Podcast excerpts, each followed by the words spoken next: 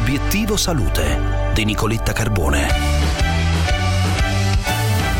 La salute del cervello parte dal cuore. Questo è quanto sottolinea uno studio dei ricercatori dell'Università della California di San Francisco pubblicato su Neurology che ha coinvolto 3.000 partecipanti tra i 18 e i 30 anni.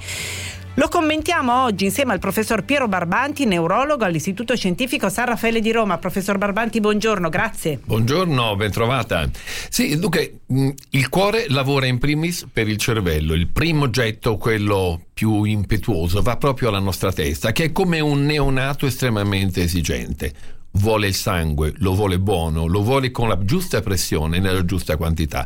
Che cosa succede se noi prima di diventare vecchi già incominciamo ad avere qualche problema di tipo cardiaco cardiocircolatorio, il cervello incomincia a soffrire e lo studio fatto dai ricercatori americani su oltre 3.000 pazienti dimostra che le persone che avendo dei fattori di rischio cardiovascolari non hanno una perfetta funzione circolatoria prima dei 60 anni, beh, incominciano a prendere delle insufficienze nella pagella dell'efficienza cognitiva.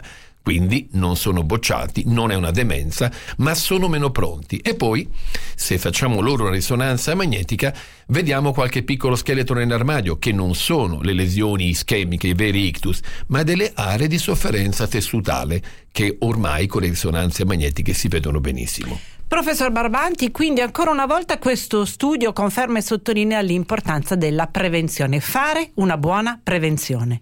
Fare una buona prevenzione è la prima cosa, quindi convincere le persone a controllare i propri parametri. Ma poi c'è il secondo aspetto che sembra quello più difficile da far attuare.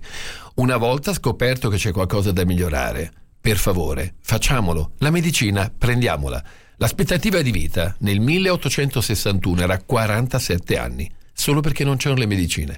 Curare la salute cardiovascolare vuol dire vivere a lungo e tenere il cervello in buona efficienza.